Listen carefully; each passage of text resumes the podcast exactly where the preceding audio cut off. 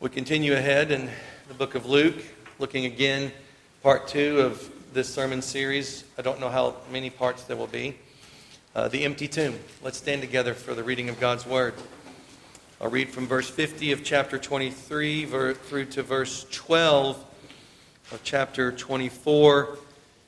Please listen very carefully because this is God's holy and infallible word.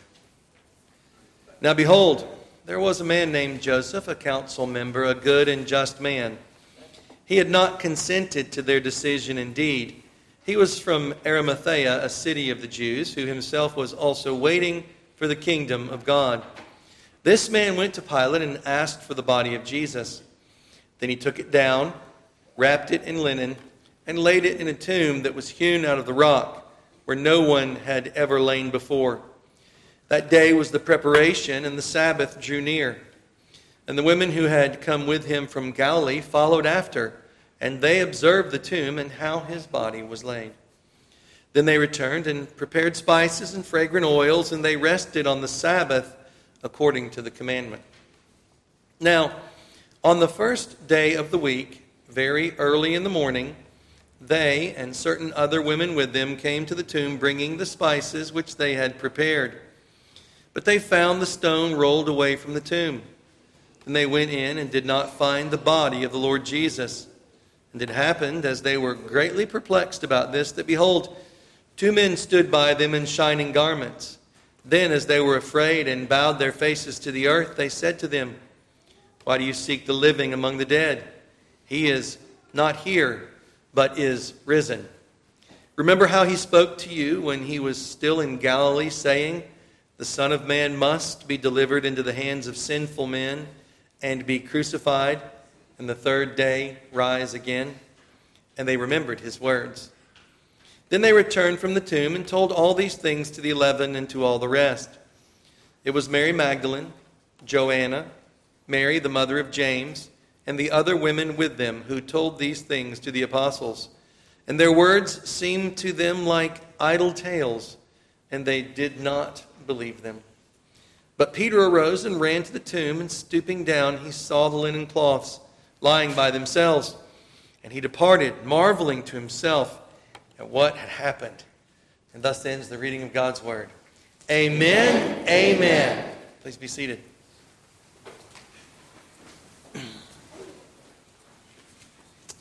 So I think most of us have read 1 Corinthians 15, one of the clearest, most encouraging scriptures regarding the resurrection of the Lord Jesus Christ. And in it, we find some important words for us to consider today in today's sermon. If the dead do not rise, then Christ is not risen. And if Christ is not risen, your faith is futile. You are still in your sins. Then also those who have fallen asleep in Christ have perished. If in this life only we have hope in Christ, we are of all men the most pitiable. But now Christ is risen from the dead and has become the firstfruits of those who have fallen asleep. For since by man came death, by man also came the resurrection of the dead. For as in Adam all die, even so in Christ all shall be made alive but each one in his own order. Christ, the first fruits, afterward, those who are Christ's at his coming. Then comes the end when he delivers the kingdom to God the Father. When he puts an end to all rule and all authority and power, for he must reign till he has put all enemies under his feet. The last enemy that will be destroyed is death. For he has put all things under his feet. But when he says all things are put under him, it is evident that he put that he who put all things under him is accepted. So, what we're going to do today is we're going to have another sermon looking at the timing of the resurrection and how the Lord God emphasizes some very important aspects of the resurrection to us through this timing. Last week, we looked at the timing, the, the when aspect of the resurrection. First, looking at the first day Sabbath. Do you recall that every single gospel account It doesn't say the first day of the week in the, he, in the Greek. It actually says on the first day Sabbath. And how we came to understand that that day, that Sunday, was the first Christian Sabbath when the Sabbath was transferred from Saturday, the last day of the week, to Sunday on the first day of the week, actually called the first day Sabbath, and how we saw that that day was not a Jewish Sabbath. The Feast of First Fruits that took place on that first day of the week that year, it is not a Sabbath day. So the only conclusion we can reach is that that day, by the gospel authors, under the inspiration of the Holy Spirit, looking back on that day, they called it the first Christian Sabbath, using the typical lingo of the Jews from the Septuagint that had been used to name Sabbath days that occurred during the week. It was a first day Sabbath. It's the first day Sabbath. And it came to be the way that they referenced the Christian Sabbath in the New Testament, as we saw in other verses in the New Testament, and ultimately came to be called the Lord's Day by the time that John was writing in Revelation. So, what do we make of that? Well, that's really important, isn't it? Remember, we talked about that last week. We're here on the Lord's Day, the first day of the week, and I want you to be 100% confident that this is the Sabbath of God commanded to us in the Word of God between now and until Jesus Christ returns in victory. So that was important, right? Seeing that, because it's not in most English translations, it just says first day of the week. Next, by way of review, we saw that they came very early in the morning. And so this gets to our eagerness to be near the Lord Jesus Christ. And remember, we discussed what is the state of your heart in terms of the Lord's Day, where we come together to seek the body of the Lord Jesus Christ, to seek Him together? Are you like those women who came so early, filled with eagerness to be near to Christ? And we want to have that in our hearts as we come to worship Him on the Lord's Day. And you see there in your notes that we'll look at the who, the where, the why, what they found, their initial response. We'll look at the two angels announcing the resurrection and their faith response. And we'll go through all of those parts of the resurrection, the empty tomb, over the coming weeks. But today, I want to conclude this section on the when by looking at the Feast of First Fruits. And I think it's important for us to understand this feast, to look at it a bit, and I hope you'll study it some more as a result of today's sermon. I hope you'll desire to understand it more deeply as a result of today's sermon, and that you'll see that understanding the Feast of First Fruits will increase your understanding and appreciation for the resurrection of the Lord Jesus Christ. So, this day after the weekly Sabbath was the Feast of First Fruits. And when we get to the text in Leviticus 23, you'll see that the Feast of First Fruits was to occur after the Sabbath during the week of unleavened bread. And so Christ our Lord arose from the dead on the Feast of First Fruits. This particular year in AD 30, that first day of the week was a Sunday, was the first, the Feast of First Fruits. And it occurred after two prior Sabbaths, which we'll, we'll talk about again in the sermon today.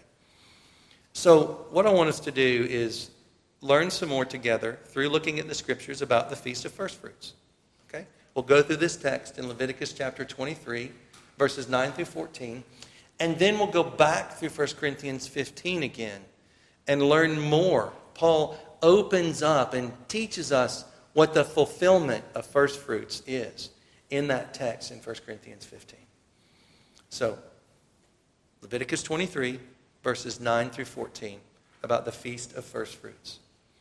And the Lord spoke to Moses, saying, Speak to the children of Israel and say to them, When you come into the land which I give to you and reap its harvest, then you shall bring a sheaf of the firstfruits of your harvest to the priest. He shall wave the sheaf before the Lord to be accepted on your behalf. And the day after the Sabbath, the priest shall wave it. And you shall offer on that day, when you wave the sheaf, a male lamb of the first year without blemish as a burnt offering to the Lord. Its grain offering shall be two tenths of an ephah of fine flour mixed with oil, an offering made by fire to the Lord, for a sweet aroma, and its drink offering shall be of wine, one fourth of a hin. You shall eat neither bread, nor parched grain, nor fresh grain until the same day that you have brought an offering to your God. It shall be a statute forever throughout your generations in all your dwellings. So, first, let's look at the timing of when this day was supposed to take place. You see there in verse 11, it says, on the day after the Sabbath. What's being referenced here is the normal weekly Sabbath that occurs during the seven day feast of unleavened bread. So, these verses, as I said already, they come immediately after the Lord's commands regarding the Passover and the feast of unleavened bread. So, the feast of first fruits occurred on the day immediately following the weekly Sabbath that occurred during the Feast of Unleavened Bread, as I've said. And in AD 30, as we've talked about multiple times, we see that this particular Feast of First Fruits occurred on the first day of the week after the Sabbath, the regular Sabbath, which was after the Passover high Sabbath, Sabbath, which was after the day that Jesus Christ was crucified. Now, you can imagine that there could be different kinds of weeks where the Passover Sabbath, high Sabbath day, might be, and we'll use our days because it's really hard to think in Jewish calendars for me. Let's say the Passover had occurred on a Tuesday, right? Well, then the Feast of First Fruits would have occurred on the following Sunday, many days later, you see? And so you can see where you could have many days that were not Sabbath days between the Sabbath, the, the high Sabbath of Passover, and the regular weekly Sabbath. This particular year, AD 30, the Passover Sabbath and the regular Sabbath were back to back. And in this particular year, the Feast of First Fruits followed. So, the Feast of First, let's think about it. The Feast of First Fruits. It was therefore established by God as a fixed day within the seven days of unleavened bread. It was always going to be during the time of unleavened bread. Hence, even though the Feast of Unleavened Bread focuses upon the atoning blood and the scarcity associated with the Exodus, Passover, and flight, within this feast, there was always a day pointing toward the resurrection of the Passover lamb and the eternal resurrection, abundance, and peace for all those who are in him. So every year, year after year, there's this reminder right in the midst during this feast of what's to come. So the feast of unleavened bread is looking back in faith at what God has already done, but the feast of first fruits is looking forward to what God will do in the future. And it was all there year after year. And I hope you'll see that the Feast of First Fruits had no leaven. And we'll see when, as we've already read, there's no leaven in this cereal, in this, in this grain offering. Whereas 50 days later, and we'll get to this feast, we're going to talk about it, Pentecost, which is linked to first fruits by this 50 days. We should see them together. They're different, but they're connected together by this 50 day time frame. God's teaching us to think of these two together. And you'll see more why when we get to how these feasts point to the various resurrections that are in view in Scripture. But there's no leaven at first fruits, but there is leaven at Pentecost. So this year, AD 30, I've already kind of spoken about this. I'm going to work my way backwards a little bit. It's going to be confusing, but I'll, I'll, I'll confuse myself and all of us again, but eventually, hopefully, we'll, we'll, we'll have it straight. It seems most likely that in AD 30, that AD 30 is the year the Lord Jesus Christ was crucified. And that that year, this particular week, occurred in this fashion. The Lord Jesus Christ would have been resurrected on Sunday, Nisan 17, during the hours of darkness, on the day of the first fruits feast. Okay? Nisan 17, during the hours of darkness and we would call that Sunday by the time the sun comes up. Now, we've already said he was in the grave for two Sabbath days prior to this. Okay? The first Sabbath day was the high Sabbath of Passover day, which began Thursday evening, Nisan 15, included the Thursday evening, Nisan 15, and the Friday day of Nisan 15. Okay, so it included part of Thursday and part of Friday. The second Sabbath was the weekly Sabbath, which followed right after it, which began Friday evening, Nisan 16, and, and then included in uh, Saturday day, Nisan 16. And then it goes into 17, which is the day of resurrection.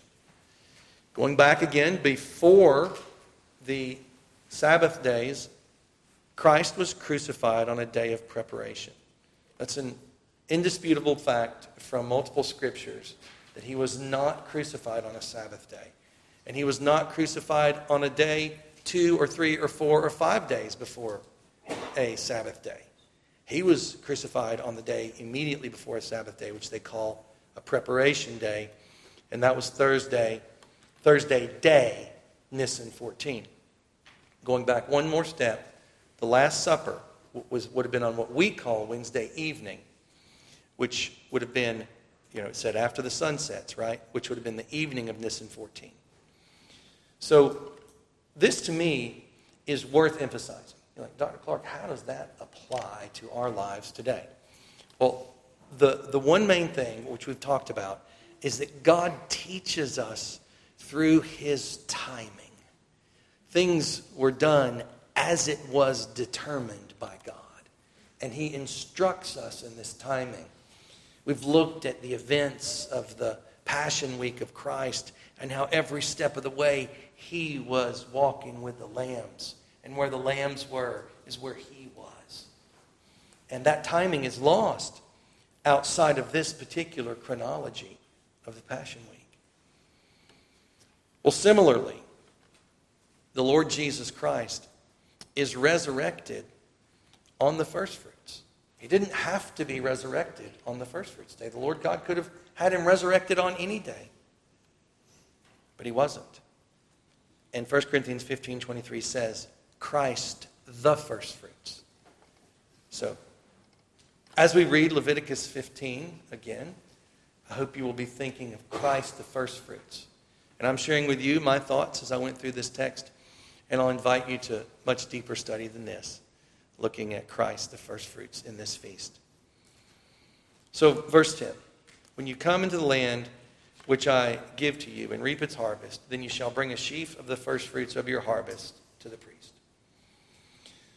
So, the newness and uncertainty is present here. The newness and the uncertainty of entering the land of Canaan is answered by God to his people with this feast of first fruits.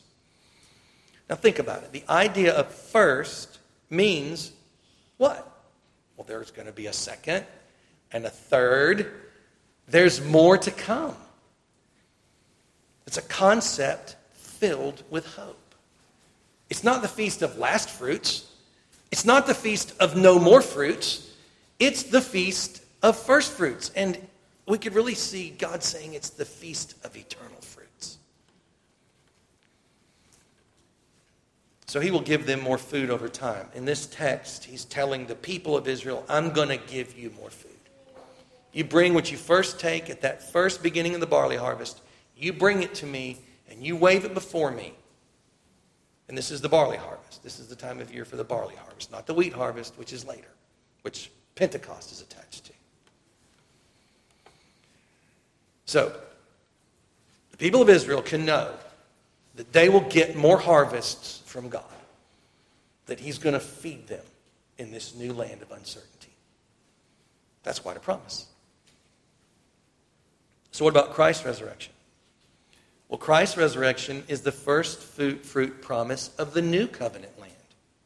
When we think of Israel and the promised land, we know that the old covenant promised land is, the, is a type, not just for heaven, but for the whole world. Be fruitful and multiply and fill the earth, right? The whole world.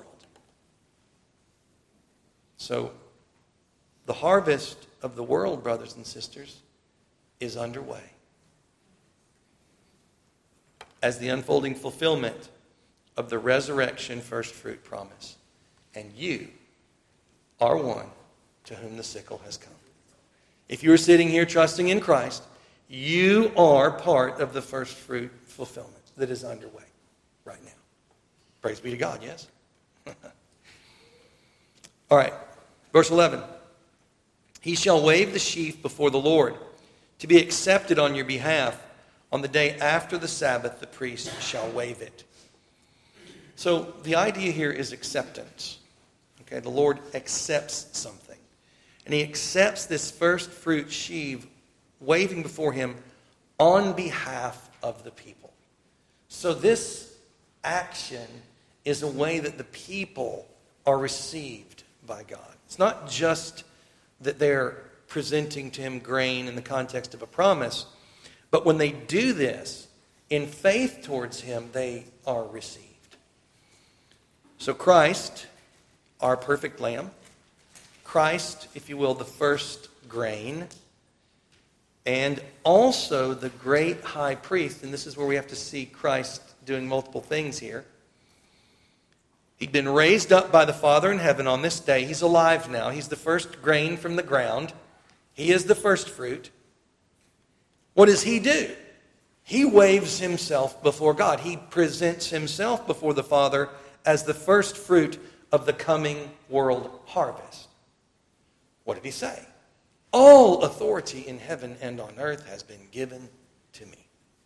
So he waves himself before the Father on this day and in him we are accepted. Next, 23, verse 12. And you shall offer on that day, when you wave the sheaf, a male lamb of the first year without blemish as a burnt offering to the Lord. Now, burnt offering itself is six, eight, ten sermons to really just dig into what the burnt offering was, what was going on at the temple, at the tabernacle. Okay? So there's way more about burnt offering than what I'm bringing you today. Okay? But bedrock idea for the burnt offering is that the burnt offering serve as an atonement event for the worshiper. Okay? Even in Christ's resurrection, even in the ever looking forward hope of future resurrections. The people of Israel, even though they're looking forward to all of these promises of more grain, they can't stop being before God, thanking Him and seeking atonement for their sins. So, even in the ever looking forward for us now, as Christians. We're, the, we're in the ever looking forward hope of future resurrections. Right? There's spiritual resurrections underway. If you've been born again from above, you've experienced the first part of the resurrection process that God will take you through. But we're also waiting on future resurrections of our body in a perfect place with no more sin and no more sorrow and no more sadness and no more division and no more darkness and no more death with the people who've already gone before. But even as we're looking forward, as we should, to all of the great things that God is going to do, not just in eternity, but in this world. Brothers and sisters, we're always looking back and remembering and celebrating Christ's death. And, and you can really, we could, we could go a long time talking about this. What if you're the kind of person who just looks forward and never looks back to the cross and never looks back and gives thanks and is not one who's offering this burnt offering all the time, even in the midst of the story of victory and hope. Do you see? It can become unbalanced. Or what if you're the person and all you ever do is talk about Christ on the cross and the forgiveness of your sins on the cross, and you never see Christ resurrected, proven before hundreds, ascended, reigning, and carrying out the first fruit promises. But you have to remember the Lamb who was slain is who we saw in heaven after his resurrection. He wants to be remembered that way as he reigns, whose wounds are yet visible above. So, We must not ever be so focused upon Christ's future hope that we forget Christ's past sacrifice. All right, next. Leviticus 23 13. Its grain offering, and what I said about burnt offering is, is kind of similar. Its drink offering, these are, again, like whole sermons, each of these. Its grain offering shall be two tenths of an ephah of fine flour mixed with oil, an offering made by fire to the Lord for a sweet aroma, and its drink offering shall be of wine, one fourth of a hin. So, what we're seeing here is essentially unleavened bread and wine. Basically, what we're seeing there, mentioned in that section. So, when you, when you look at commentaries, the big thing with the grain offering is it's symbolizing gratitude and consecration to God. And usually it was mixed in with the burnt offering and would be burnt at the same time. The drink offering of wine brings forth both sacrifice and joy. Wine, we know, blood, sacrifice, but also wine makes the heart glad. So we see both of those coming to us I do want us to note the absence of leaven as opposed to the grain offerings of Pentecost. So, in this portion, the clearest thing we see amongst many is the body and blood of Christ as our first fruit. So, it's similar to the burnt offering. We're looking back to Christ's body and blood. Next, Leviticus, Leviticus 23 14. You shall eat neither bread nor parched grain nor fresh grain until the same day that you have brought an offering to your God. It shall be a statute forever through your generations in all your dwellings.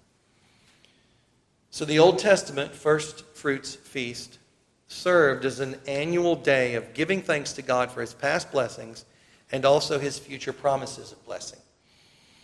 And if you think about it, in this feast, we find the great principle of first expressing gratitude before partaking of God's blessings. Now, look, Caleb knows this. You know, the other day, it's his birthday. I think we were having hot dogs, which he loves. And everything's like smelling up the kitchen, and everybody wants to eat, right? But nobody's eaten yet, I don't think. I don't know, maybe I grabbed a chip. I probably did. But you know, there's something in your head when you're reaching in the bag, you're like, I should probably wait until we pray. Does anybody else feel, here feel that way? Well, why is that? Because it's this eternal principle that we just know that we should give thanks to God before we dig into his blessings. That it's, an, I mean, an outward expression. That's what we see here an outward expression, some, some kind of outward expression of gratitude. And every family has their own tradition at this point in time. So, mealtime giving of thanks is an ongoing expression of this. But even more broadly, we give thanks for Christ our Savior always, in all things, before all things, and for all things. So the Feast of First Fruits points to a life of gratitude, a life of praise and thanks to Christ, always. So now let's, with this in mind, let's go back to 1 Corinthians 15. Okay, and let's go through 1 Corinthians 15 seeing Christ as our first fruits and learning from Paul about how the Feast of First Fruits is fulfilled in Christ, and as you will see, not only in his resurrection, but in all the things that flow to this cosmos from his resurrection. If the dead do not rise, then Christ is not risen. And if Christ is not risen, your faith is futile, you are still in your sins. Then also those who have fallen asleep in Christ have perished. If in this life only we have hope in Christ, we are of all men the most pitiable. So the first thing he says to these people is like, why would you want this worldview? This is crazy. There's no hope now or in the future. How can you have find any hope in what you're presenting? That somehow Christianity without the resurrection. Now, Christ state, uh, Paul states the fact, but now Christ is risen from the dead. Okay? So here is the unassailable fact of history Christ is risen from the dead. And then he goes on and says that since he's risen from the dead, something has happened. And I'm going to take you into the hope that you are denying. The hope that you're denying both for this world and the next. You see, the first fruits hope is not just a hope for the next world, it's not just a hope for this world. In the same way that not believing in the resurrection destroys hope for this life and the next, believing in the resurrection establishes fantastical hope for this life and the next. I hope you will see that. In Paul's response, when he goes to the first fruits, he's showing these people that their hope is now and forever because of the resurrection. And in today's world, we need to hear this, don't we? Because Christ and the gospel have been truncated. And it's always by and by in the sky. Brothers and sisters, that is false teaching about who Jesus Christ is, where he is, what he is doing, and what he is committed to. So, he goes on and he teaches them this important truth through the Feast of First Fruits. But now Christ has risen from the dead and has become the first fruits of those who have fallen asleep. For since by man came death, by man also came the resurrection of the dead. For as in Adam all die, even so in Christ all shall be made alive. But each one in his own order. Christ the firstfruits, afterward those who are Christ's at his coming. Then comes the end when he delivers the kingdom to God the Father, when he puts an end to all rule and all authority and power. For he must reign till he has put all enemies under his feet. The last enemy that will be destroyed is death, for he has put all things under his feet. When he says all things are put under him, it is evident that he who put all things under him is accepted. Okay, so if there's no resurrection at all, then we have no hope for the future because Christ was not resurrected. If there's no resurrection, then Christ wasn't resurrected. Paul contrasts no hope, total despair, now and forever, with what is really ours in Christ. You see, that's what he's doing. He's using contrast to instruct us. Paul says that since Christ is risen from the dead, he has become the first fruits of those who have fallen asleep. And that is to be instructive to us. What does this mean? How does that counter the hopelessness that they had laid out? In this text, God shows us by His Spirit the actual fulfillment of the Feast of First Fruits. The fulfillment is in Christ's resurrection and all the subsequent resurrections in Christ to come. Verses 21 and 22. For since by man came death, by man also came the resurrection of the dead. For as in Adam all die, even so in Christ all shall be made alive. So, brothers and sisters, Christ's resurrection is what the Feast of First Fruits is all about. And in Christ's life, his now invincible life, his resurrected life, all shall be made alive in him. The grain harvest points to souls being resurrected. That's what we see. Okay? And when it says all shall be made alive, that's either a reference to all the elect or a reference to the general resurrection from the dead that will occur at the end of time. And theologians debate about that. But in either case, this is coming as a result of Christ's life first. Verse 23 and 24, but each one in his own order. Okay? So there's going to be these resurrections that occur in a certain order. Christ, the first fruits, so his was first. Afterward, those who are Christ's at his coming, and that word is parousia, and I do not believe it refers to his final coming. I believe it refers to what everyone was expecting, his near imminent parousia that we see occurred in conjunction with the events surrounding AD 70. Afterward comes the end. And that word, that Greek word there, then, is, is an indeterminate length of time. Then comes the end when he delivers the kingdom to the Father, when he puts an end to all rule and all authority and power. So, here Paul brings in the more specific eschatological fulfillment of the Feast of First Fruits. So the Feast of First Fruits has specific eschatological fulfillments throughout history. I'm not going to go through all the details. I do encourage you to listen to and read Pastor Kayser's sermon called The Barley Harvest uh, that he preached on Revelation chapter 11, verses 1 through 4. And he goes through a detailed summary of these resurrections that I'm going to briefly tell you about. It seems most likely that the barley harvest resurrections were occurring between AD 30 and AD 70. Now, I don't know about you, but the first time I learned about this, it seemed very bizarre to me. It seemed very bizarre. I, I knew Jesus got raised from the dead, and then everybody else is coming back from the dead at the end. Is that kind of what you'd been exposed to in your life as well in modern Christianity? Jesus came back from the dead, and then everybody else is going to come back from the dead at the end. well, you know, there were resurrections that occurred the same time Jesus was resurrected. You look in the book of Matthew. There were Old Testament saints that came out of the graves and walked around in Jerusalem and were witnessed by people. That's a resurrection. And then we see in AD 70, we believe, uh, interpreting the book of Revelation, that the two witnesses are another example of resurrection. I mean, not resuscitated like Lazarus, because he died again, but I mean, resurrected and brought to heaven. Yeah, yeah, I had the same look.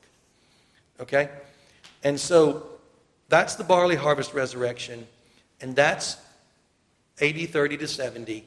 Afterward, those who are Christ at his coming. So the Feast of First Fruits occurred at the barley harvest beginning, and then the barley harvest continued for another month or so. Okay? but guess what? There's a wheat harvest. And what feast would you guess is connected with the wheat harvest? 50 days later. Pentecost. So they're analogous feasts. And it, it, it, seems appropriate to think that perhaps is one, one is more local, associated with the Old Testament saints, and then the one is larger and more global, associated with the whole world. And in fact, when we get to Pentecost, you'll see first fruits is mentioned in Pentecost as well. So the idea of first fruits is present in both of these harvests. So the wheat harvest, resurrection, end of time. And that's the phrase there, then comes the end. And that's what we all would have, have heard about and known about as the general resurrection to occur at the end of time. And I'll tell you something else. Understanding this just obliterates the confusion of Revelation 20 and the first and the second resurrection. It all just falls into place when you, when you understand this. so I commend that to you uh, if you haven't already studied that. Verses 25 and 27. So, you know, Paul could have stopped here, but he didn't.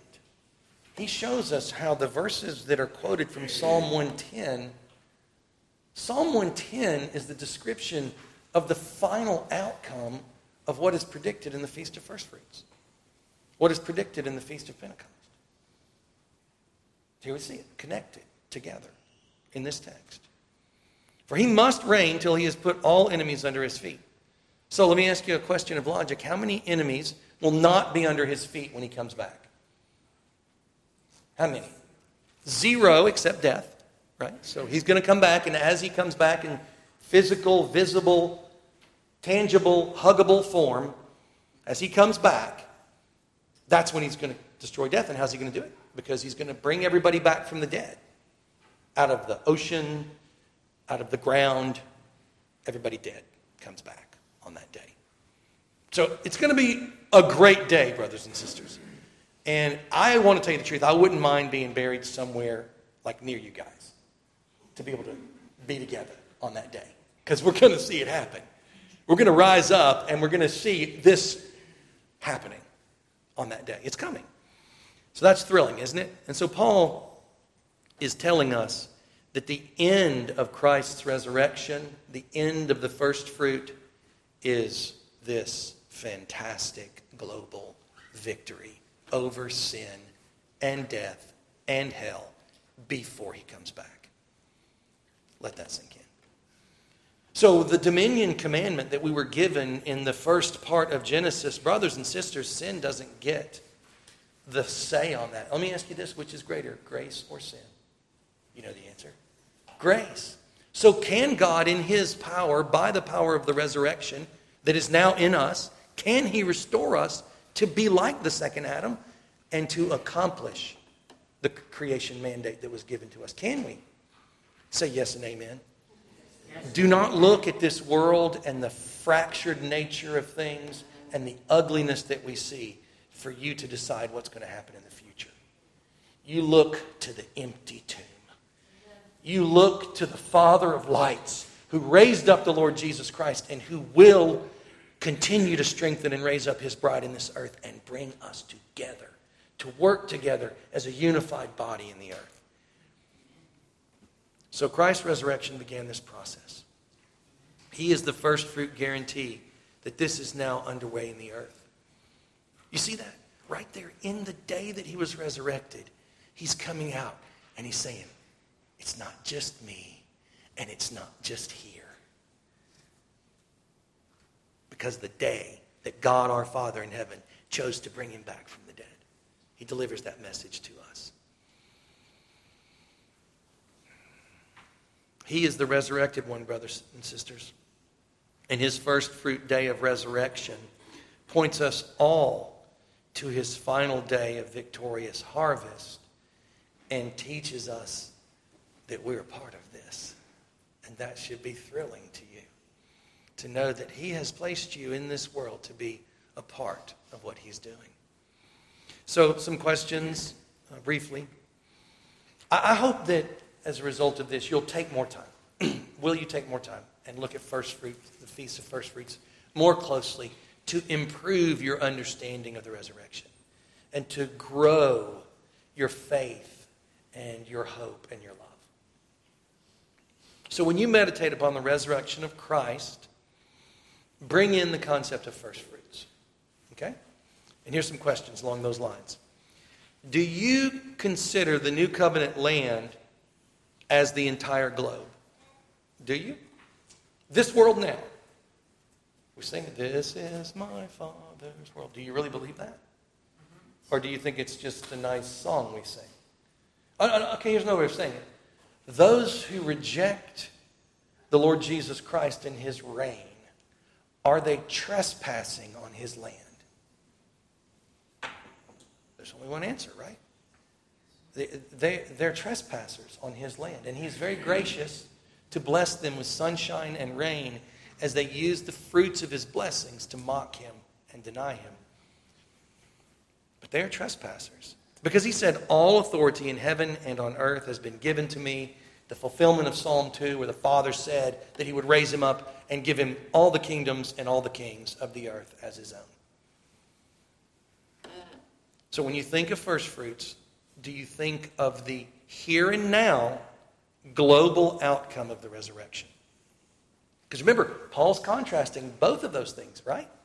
He's going to first fruits to say how, no, you're wrong not only about having no hope now and no hope ever. Remember, he said that.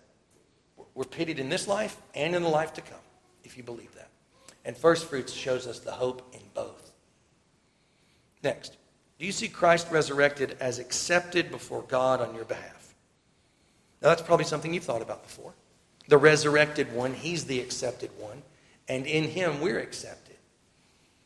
But I hope that you'll find the Feast of First Fruits as another way that God is delivering that glorious message to you. You are beloved. You are accepted. Not because of anything that you do or don't do. When you are faithless, He is faithful. And His love for you and me is because of Christ. It's because of Jesus.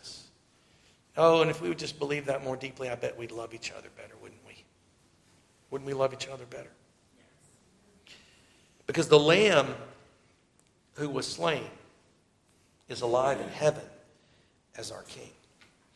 So when, when you see Christ as the slain Lamb, you know, of course, that's the message that your King, one of the messages your King is sending to you.